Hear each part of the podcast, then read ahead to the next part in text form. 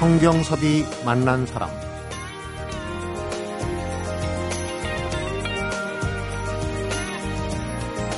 그림 속의 음식, 음식 속의 역사. 맛있는 세계사.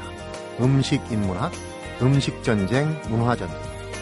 사라져가는 우리의 오일장을 찾아서 등등 그동안 음식을 통한 문화와 역사 그리고 여기에 인류학과 민속학까지 잘 버무려서 맛깔스러운 글들을 발표해온 조영아 작가가 이번엔 우리가 지난 100년간 무엇을 먹어왔을까 이렇게 근대에서 현대까지 우리 밥상에 오른 메뉴를 통해서 20세기 한국 음식 문화사를 써냈습니다.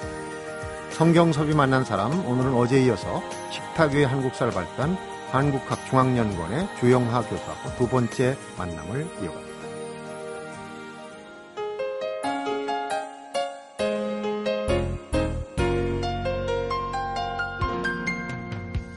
안녕하십니까 조영하 교수님. 네, 안녕하세요. 어제 이제 국밥집까지 얘기를 듣고 냉면 얘기, 냉면에 얽힌 냉면 가닥보다 훨씬 얘기가 길어요.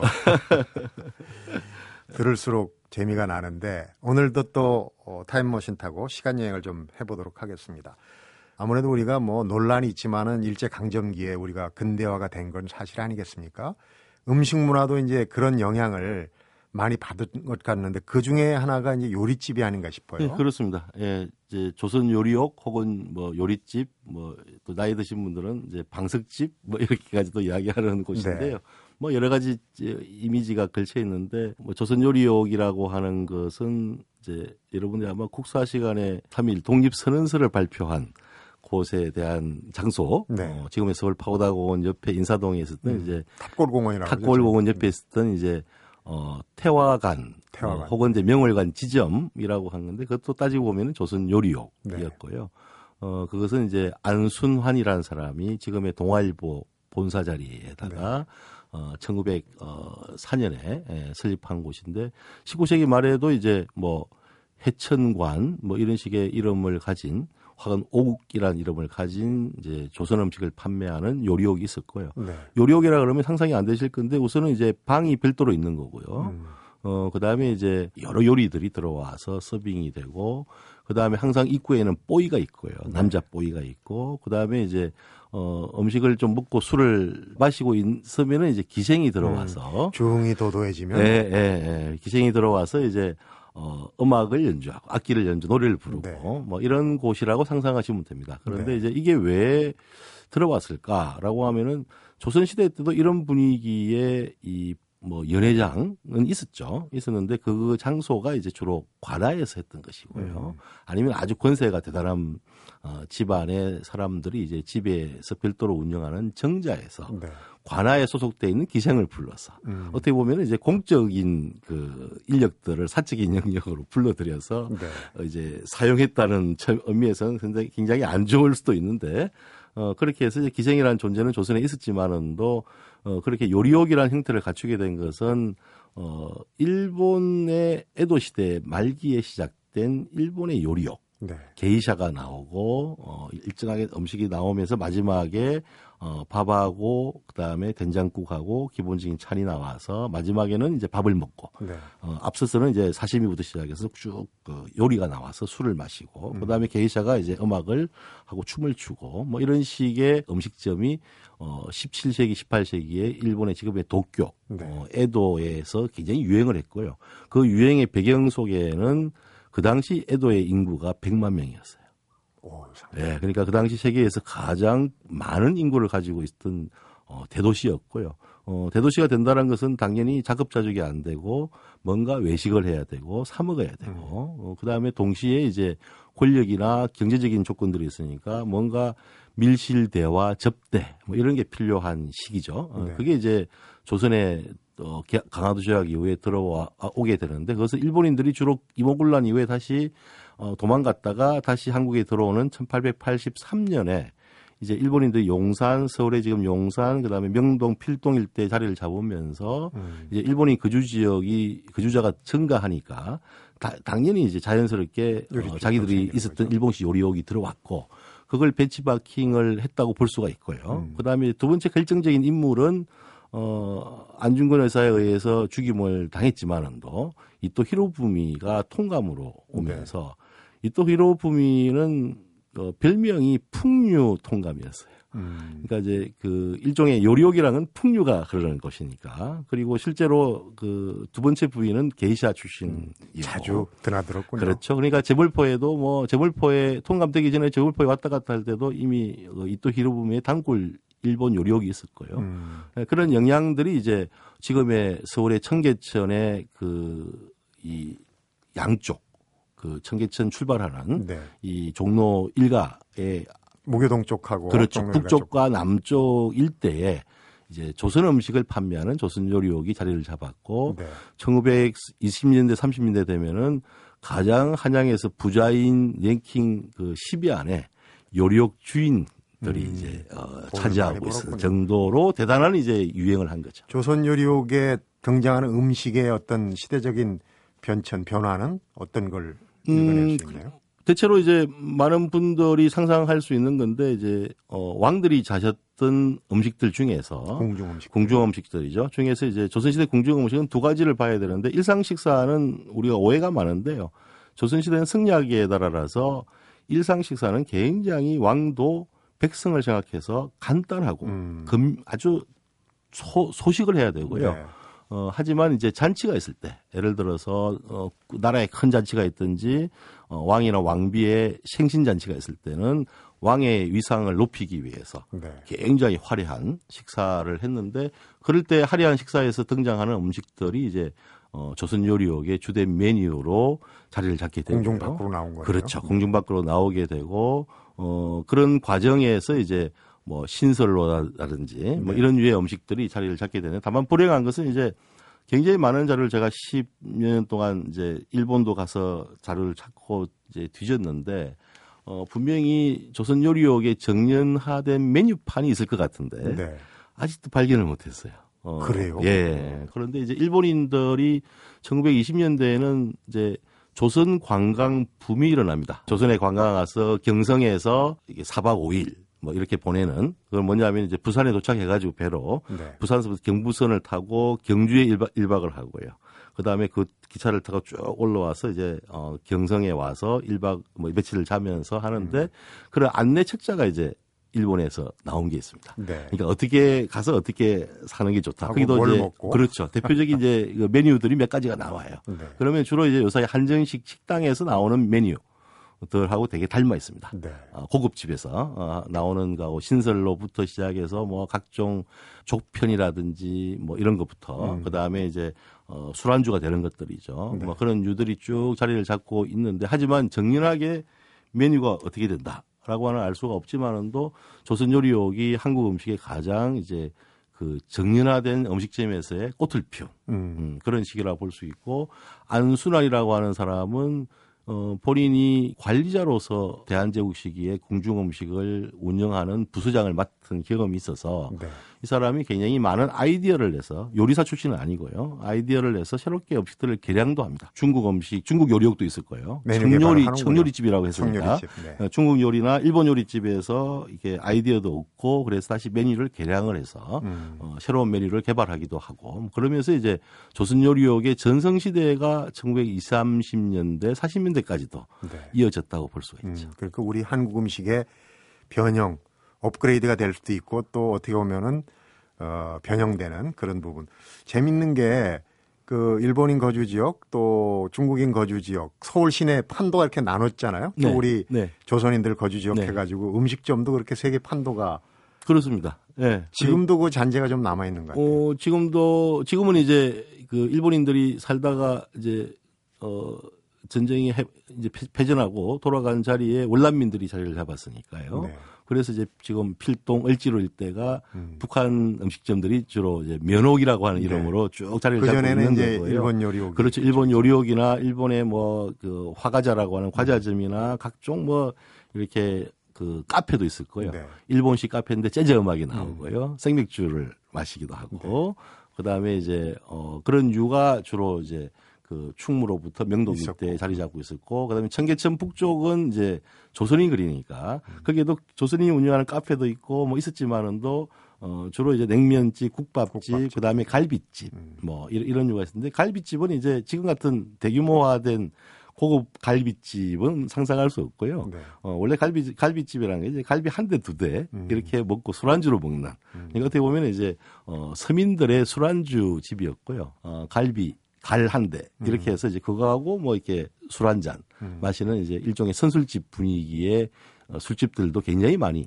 포진. 청유리집은 이제 태평로 쪽에 예전에 이제 북창동 거기 이제 뭐 차이나타운을 어, 어느 정도 형성하고 있다가 그 30대인가 이제 이전되고 했는데 그렇게 그렇습니다. 이제 어, 식민 시기에는 그 자리 북창동 일대 있지는 않았고요. 네. 어, 식민 시기에는 지금의 서울역 북쪽부터 시작해서 어, 서울 옛날 서울 지방 법원이 있던 그 언저리가 네. 이제 어, 이른바 화교들의 거주지였고요. 왜 거기가 화교들이 거주지가 되냐면은 어, 일본인들도 약간 거리가 떨어져 있고 조선인 집중 지역도 거리가 떨어져 있어서 거기였는데 이제 북창도 옮겨 오게 된 것은 한국 전쟁 이후에 네. 어, 중화민국 대사관이 정식으로 자리를 잡게 되면서 음. 그 자리로 이제 옮겨 오게 된 거죠.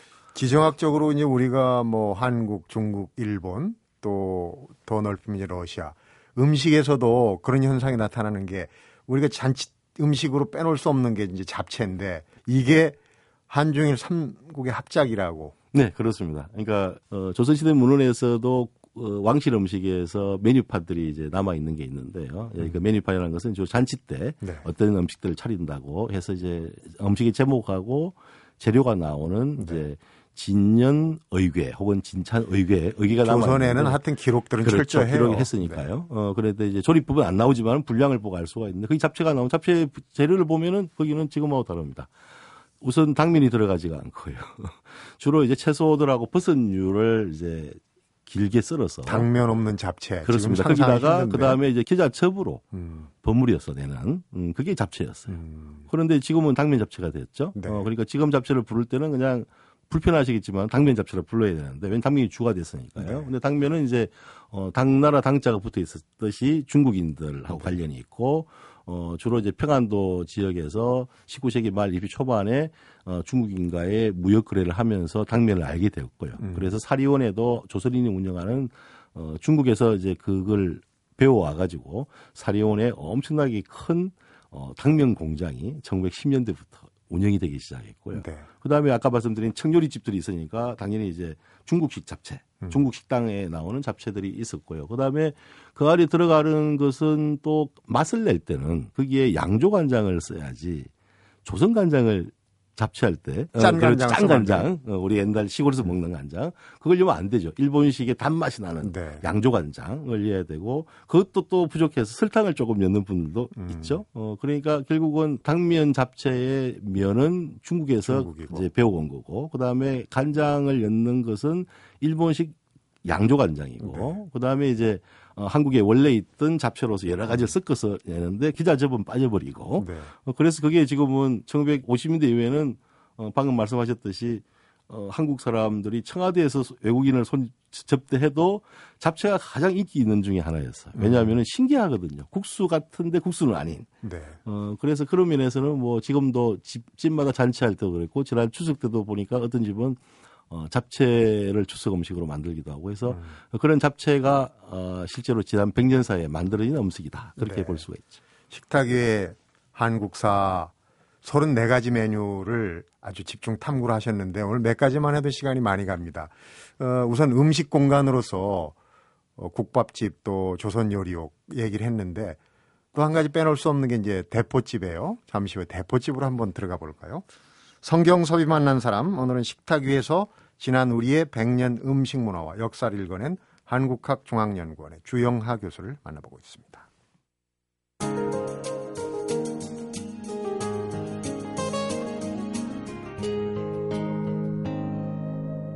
성경섭이 만난 사람. 그 대포집으로 들어가기 전에 우리가 어제 김치 고춧가루 얘기도 하고 그랬는데 한국 음식의 상징은 매운맛 그러잖아요. 그거는 네. 이 백년사 중에는 어느 부분에 이미 들어와 있었던 건가요? 아니면 음, 이미 이제 그 고추를 음식에 적용시키게 됐던 이제 실제 이유는 이제 옛날 분들이 그 과학적인 지식이 없었다고 해도 어, 이 향신료라고 하는 것은 방부제 역할을 하거든요. 네. 그러니까 이제 음식이 쉬 빨리 상하지 않게 하기 위해서 후추를 넣고 고춧가루를 넣는 건데 그것은 이제 18세기, 19세기 때 어, 터득을 해서 음. 젓갈을 배추김치에 엮기 시작하고 김치에 여우면서 이제 고춧가루가 자연스럽게 들어가게 된 것인데 네. 어 그리고 매운탕도 있을 거예요. 네. 어 그러기 위해서 매운 것을 뭐 상대적으로 일본 사람에 비해서는 좋아하는 어, 편이라고 볼 수가 있는데 네. 지금처럼 이렇게 한국 음식의 상차림 안에 온통 빨간색 위주로 이렇게 변하게 된 것은 1970년대에 들어와서 이 농업진흥 정책에서 네. 고추가 귀하니까 고추를 이제 개량을 하고 고추 생산량을 증대시키고 음. 그러면서 고추값이 싸지고 어 거기다가 이제 이 멕시칸 원래의 또 멕시칸 고추를 수입해서 없을 접, 때는 뭐 접종을 해가지고 많이 수입했어요. 한반도화된 하고 이제 수입한 것이 막 들어오니까 그걸 또 누군가가 접종을 해가지고 청양고추라는 걸 만들어내고 네. 뭐 이러면서 이제 어, 맺게 됐는데 결국 산업화의 후유증이라고 저는 보고요. 음. 두 번째는 이제 매운맛을 고춧가루를 싸니까 고춧가루를 많이 뿌리면은요. 식당 업주의 입장에서는 양념을 다른 걸 안 쓰더라도 가격을 다운시킬 수 있고 그것을 먹으면은 굉장히 맛있고 자극적이다라고 하는 느낌을 가지는 소비자한테도 중독성 중독성이 있으니까요. 그러니까 이제 서로가 다 맞아 떨어져서 1990년대 초반에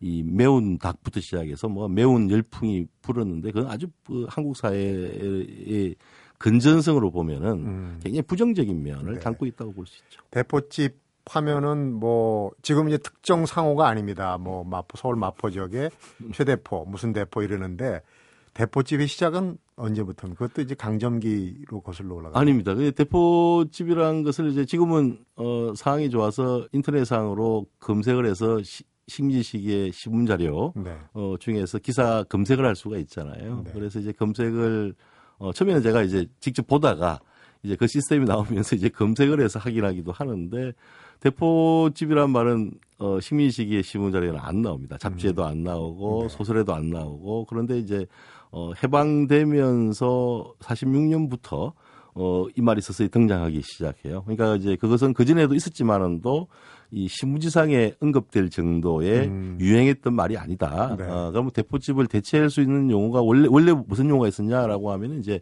선술집이라고 선술집. 했어요. 서서 마시는 술집이라고 해서 이제 있었는데 그 선술집은 조선 요리옥이 좀 퇴폐 분위기로 가니까 어, 조선 총독부에서도 조선 요리옥을 되게 감찰을 하게 되고요. 그 다음에 1935년부터 이제 일본이 제국주의 전쟁으로 가지 않습니까? 그러니까 이제 그 물, 식량이라 이런, 이런 것들 통제해야 되니까. 음, 절약하는 분위기. 그렇죠. 그러니까 이제 어, 선술집은 반드시 서서 술을 파는 음. 손님이 서서 있어야 된다라고 하는. 오래 못 먹게 하려고 그랬나요? 이 규칙까지 만들어서 요리옥화되는 기생이 네. 나와서 태폐적인 분위기가 되는 것들을 막기 시작했고요. 네. 어, 그런 상황에서 아마 이게 대포라고 하는 말하고 이게 선술집이라는 말이 섞이기 시작한 것 같고. 대포는 그러니까 그술 잔을 얘기하는 건가요? 대포라는 아니면? 말 가지고는 이제 제 책에도 언급을 해놨는데 이제 일본의 일본식 고스톱이 화투가 네. 네. 화투에서 나오는 그 한 번 벌칙을 먹을 때 네. 대포를 먹는 어, 그러니까 이제 한번 벌칙으로 술을 마셔야 되는. 그것도 외색이네요. 네, 외색이기도 하다는 주장을 하는 분도 있고요. 그 다음에 이제 원래 한자 대포로 하면은 어, 임금이 신하한테 베푸는 어, 큰 술. 음. 그러니까 유교 국, 유학 사회 한나라 때부터 이제 이 주나라가 망하게 된 것은 술을 너무 많이 마셔서 주지 육림에 빠져서 그렇다고 해서 술 마시는 걸 굉장히 금기시했거든요. 하지만 왕이 특별하게 조언이 있을 때 큰 술잔에 음. 어, 술을 대접하는 그 이제 신하들한테 술을 이제 마시도록 권장하는 게 또 대포례라고 했어요. 어사주고 예, 예, 어사주죠. 네. 그러니까 그 두 가지의 용어가 아마도 이제 혼용되는데 어, 상당히 일본식 용어에서 왔을 가능성이 많고요. 음. 어, 그게 이제 1950년대 한국 전쟁을 거치고 나서 60년대에 개발 붐이 불기 시작하면서 네.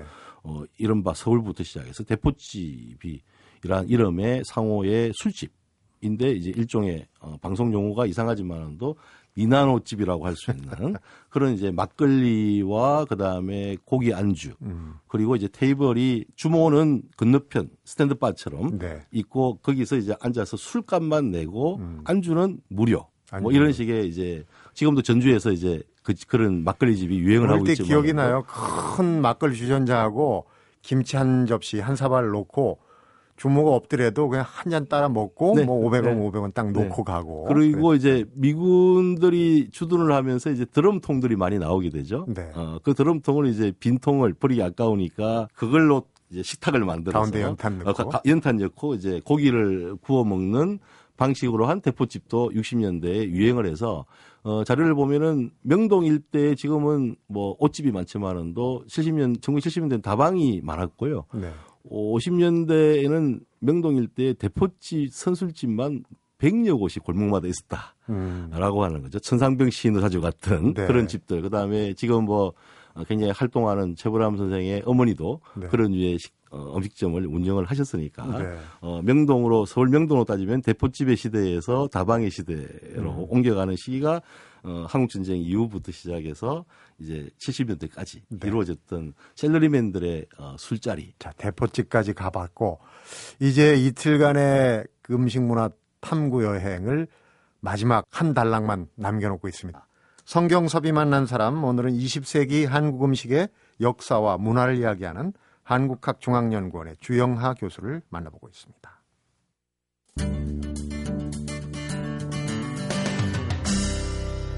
성경섭이 만난 사람 혼용 우리가 얘기하면 좀 유식한 말로 퓨전 뭐 이러는데 일본의 음식 또 청요리 중국의 음식 이런 부분들이 가면 제일 대표적인 게 어묵인 것 같아요. 우리가 오뎅 오뎅 그러는데 오뎅 그랬다 아차 그건 틀린 말이다 해서 어묵으로 많이 그렇죠. 바꾸는데 네. 실제로 뭐 일본을 왔다 갔다 하시고 아시는 분들은 이제 편의점에서 오뎅이라는 걸 파는데 원래 오뎅은 어, 우리가 지금 이야기하는 어묵이 아니죠. 어, 오뎅은 이제 여러 가지의 뭐 가마볶으라고 네. 하는 것이죠. 예, 그런 유를 꼬치를 냄비에 엮어서 끓인 그 냄비 요리 자체를 오뎅이라고 불렀던 거죠. 음. 어, 1946년도에 이제 어, 대한민국 정부는 아직 수립되지 않았지만은도 어, 식민 시기에 조선어로 얼마나 많은 피, 박해를 받았습니까? 어, 그래서 이제 한글학자들이 나서서 이제 명칭을 바꾸자. 네. 어, 우리가 너무 외색에 물들어 있다라고 해서 그때도 제안했던 여러 이제 외색 요리 이름들도 나오는데요. 그때 이제 가마복고를 이제 생선묵 혹은 외묵이라고 하자. 네. 어, 일본 묵이다. 이렇게 이제 제안했었는데 1970년대 들면서 어묵이라는 말로 이제 어, 바뀌어버린 거죠. 음. 어, 그 다음에 김밥 같은 것은 사실은 이제 일본식 요리가 1910년대부터 어, 여학교 교재로 어, 이제 쓰이기 시작하면서 일, 일종의 김으로 만든 이제 일본 음식으로 하면은 막기라고 네. 할 수가 있는데 김밥. 그게 이제 그렇죠. 그게 이제 어 이제 김밥이 된 거죠. 음. 그런데 이 김밥이 어 창경원 벚꽃놀이 할 때도 이제 가지고 가는 어 종류였는데 네. 그게 이제 실제로 그걸 생각하셔야 될 게 이제 해방 이후 6.25를 그치고 하면서 한국은 굉장히 가난했잖아요. 그럼 가난할 때 할 수 있는 가장 쉬운 특히 어머니들이 할 수 있는 장사가 빈대떡 장사, 음. 그 다음에 뭐 김밥이라든지 어, 삶은 계란이라든지 음. 이런 식의 이 간편식을 자판을 벌리든지 네. 아니면은 뭐 정거장이나 이런 데서 아마도 뭐 이게 나이 여자 드신 분은 기억하실 건데 1970년대 80년대 초반만 해도 이 장거리 버스가 중간 중간에 어, 정류장에 서면은 네. 그 장사 달려 달려 들어오잖아요. 그리고 열차에서도 막 이렇게 판다고. 음. 어, 근데 그런 걸 지금 뭐 전혀 아주 옛날 이야기라고 생각하시는데 얼마 안 되는 이야기죠. 네. 그래서 자판 요리였던 빈대떡, 뭐, 그 다음에 이제 어, 열차 음식이었던 김밥, 뭐 이런 것들이 이제 어, 한국 음식의 상징인 것처럼 음, 네. 자리를 잡게 되는 거죠. 그러니까 음. 그런 면에서는 어, 뭐 우리 음식이 오랫동안 지속되어서 변화되고 진화된 것도 있지만은 또 네. 한편에서는 근대화 과정에서 어, 어떻게 식민지 상황에서 아주 불우했지만은 또 음. 어쩔 수 없이 어, 제국 사람들이 남겨놓은 음식들의 기술들, 음. 특히 양조간장이라든지 뭐 이런 거 다 마찬가지죠. 어, 네. 어, 그런 것들을 우리가 이제 어, 우리화 시켜서 만들어서 다시 이제 우리가 즐겨 먹고 있는 음. 음, 그런 상황이 되어서 어, 그런 부분들을 제가 이제 어, 혼종이라고 네. 이야기하는데 그것은 뭐 어, 20세기 말의 한국 음식의 모습들을 조금 주목할 필요가 있지 않느냐. 왜냐하면은 네. 제가 어제 말씀드린 것처럼 한국 음식에 대한 자신감이 생기면서 너무 우리 것이 오래되었다. 음. 그리고 아주 순수하다, 전통적이다. 뭐 이런 것들에 너무 우리가 빠져가지고 영양 민족주의라고 그렇죠. 표현하셨어요. 그렇죠. 예, 그런 그 뭐 우리 우리 것만 먹으면은 다 온갖 그 병을 질병을 다 예방할 수 있겠다라고 하는 믿음까지 생겨서 오히려 그런 믿음들이 실제로 우리가 가지고 있는 음식에 대한 어떤 식량의 자급자족이라든지 우리 음식에 만드는 어떤 과정에서의 이 고민들을 오히려 상쇄시키고 네. 어, 오히려 우리를 굉장히 음식에 대한 가장 중요한 몸에 대한 것들을 고민하지 못하고 음. 성찰하지 못하게 만드는 오히려 장애물이 아닌가 음. 그런 의미에서 제가 어 20세기 한국 음식 특히 1990년대 이후에 우리가 자랑스럽게 음식 세계 한국 음식을 세계하자 라고 해서 내놓는 이런 류의 음식들 중에서도 대부분 혼종된 게 많다. 네. 어, 대표적인 게 뭐 떡볶이예요. 지금은 쌀 떡볶이가 나와서 다행이지만 원래 떡볶이가 유행하게 된 것은 밀 떡볶이였죠. 음. 거기다가 어 고추장이라고 하는 것이 들어가고 그다음에 각종 공장제 제품들 네. 이렇게 그 첨가물들이 들어가서 떡볶이를 만들어낸 거거든요. 그러니까 그런 부분에서 인정하자는 거죠. 그걸 이렇게 덮고 네. 자꾸 조선 후기나 조선 시대 때 뭐가 원형이 있을 거라고 하는데 원형은 없습니다. 네. 거기에는 없으니까 우리가 살아온 조상들이나 우리 선배들의 경험들이 오늘날 우리한테 어, 밥상에서 한국 음식 혹은 한국 사람들이 먹는 음식들을 만들어냈다. 네. 어, 그런 부분을 제가 강조하고 싶어서 네. 어, 이 책을 구성하게 된 겁니다. 그러니까 우리가 간식의 세계와 이 전 정부에서도 뭐 의욕적으로 어, 추진을 한다고 그러면 사실은 그런 기본적인 미천이 없다 보니까 오래 못 가거든요. 네, 그렇습니다. 자세히 네. 알고 변화되기 전과 후 또 세계인들의 입맛 이런 걸 따져야 되는데 또 한 가지 걱정은 지금 우리가 이제 짠 음식, 매운 음식 그러니까 입에서 나오는 말들이 좀 거칠어지고 된 소리가 많이 난다고 그러잖아요. 입으로 네. 들어가는 게 너무 맵고 짜고 자극적이라 그런 거 아닌가 싶어요. 어, 그러니까 한국에서 외식의 시대가 열린 것은 1990년이고요. 어, 어떻게 보면은 제가 20세기 전반에 다뤘지만은도 그것은 이제 서구식 패밀리 레스토랑이라든지 레스토랑 시스템이 이제 한국에 들어와서 자리를 잡게 됐고 그게 결국은 한국의 음식점들을 급속하게 프랜차이즈로 만들었어요. 네. 그러니까 뭐 지금은 서울에 있는 아버지나 그다음에 부산에 있는 아들이나 광주에 있는 딸이나 네. 아파트 단지에 똑같이 있는 뭐뭐뭐 뭐 감자탕, 음. 뭐뭐뭐 뭐 무슨 어, 뭐 국밥집, 뭐, 향토 뭐, 음식이 그, 없어졌어요. 그렇죠. 이런 집에 가서 이제 먹고 있는 상황이죠. 그러니까 이제 그 프랜차이즈가 어 긍정적인 면에서는 식당을 아주 깨끗하게 하고 위생적으로 한 것은 음. 사실인데 한편에 부정적인 것은 이제 이 다양성이라고 하는 부분들 담보해 되지 못하고 있는 거죠. 어 그런 부분에서는 조금 생각해 봐야 될 것은 IMF 이후에 이 50대들이 무조건 나와서 이제 어, 치킨집을 한다든지 네, 뭐 이런 식의 먹는 장사인데 그것은 어떻게 보면은 먹는 것이 가지고 있는 굉장히 소중함 그다음에 몸의 그 문제 건강의 문제가 있는데 그것을 아무나 할 수 있다라고 생각한다는 것 자체는 어, 좀 문제가 있지 않을까. 네. 어, 그렇다면 이제 제가 어, 생각 주장하는 것은 좀 성찰하고 돌이켜 보자. 그리고 그 성찰의 결과들을 가지고 우리가 한국 음식을 대하면은 어, 나름대로의 역사와 스토리를 가지고 있는 음식들을 우리가 대하면 어떨까. 음, 그런 의미에서 주영하 교수님이 2020년에 주목을 했어요. 우리가 한국 전쟁 이후에 베이비 부머 세대, 출산붐 뭐 이렇게 세대를 구분을 짓는데 2030년에는 우리 그 음식 문화 관련해서 어떤 새로운 세대가 출현하는 겁니까? 2020년 음, 굉장히 주목을 하시죠. 그렇죠. 제가 예상하는 바는 이제 어제 말씀드린 것처럼 많은 밥과 큰 국그릇으로 먹어왔 어떤 세대가 적어도 이제 어 1970년대 태어난 세대까지가 마지막 세대죠. 네. 어 그리고 나서 이제 1980년대 이후 세대들은 이제 중간에 끼어 있었고 음. 1990년대 세대들은 이제 아주 적은 밥 그다음에 찌개는 좋아하지만 전골은 좋아하지만 개인 국에 대해서는 별로 이렇게 애착이 네. 없는 그런 세대들이고 각종 다양한 요리 그다음에 뭐 해외 여행의 경험, 그다음에 여기에서 수입되는 거, 그다음에 매스 미디어를 통해서 그냥 아, 안방에 앉아서도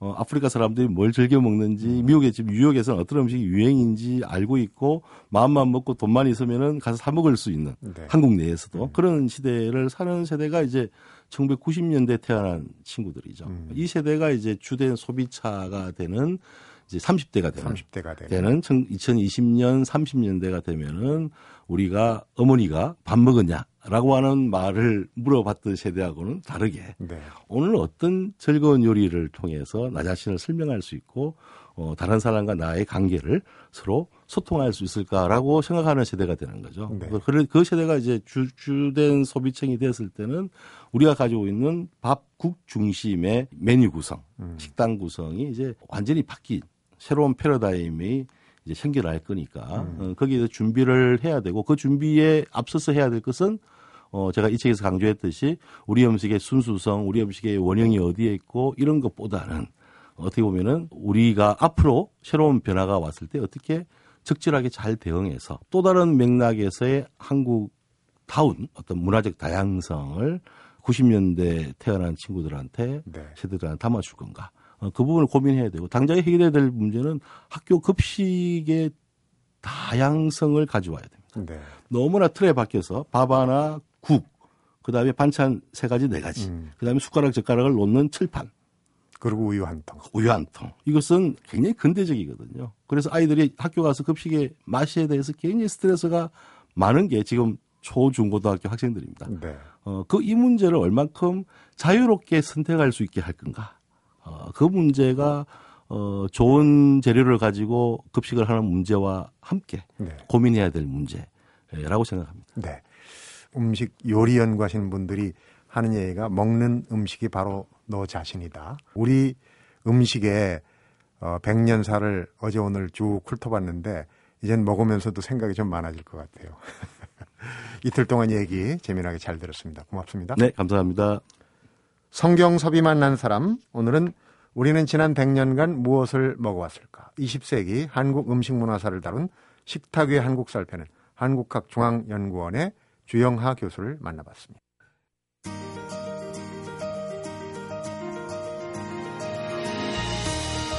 어제 오늘 나눈 얘기가 분명 음식에 관한 것들인데 지금 머릿속에는 일제강점기 전후 그리고 또 해방과 경제개발 시기 등 한국의 근현대사에 대한 생각들이 가득한 지금 우리가 먹고 사는 음식들 하나하나가 어느 날 하늘에서 뚝 떨어진 게 아니라 오랜 세월에 걸친 우리 문화사의 한 단면이라는 건데요.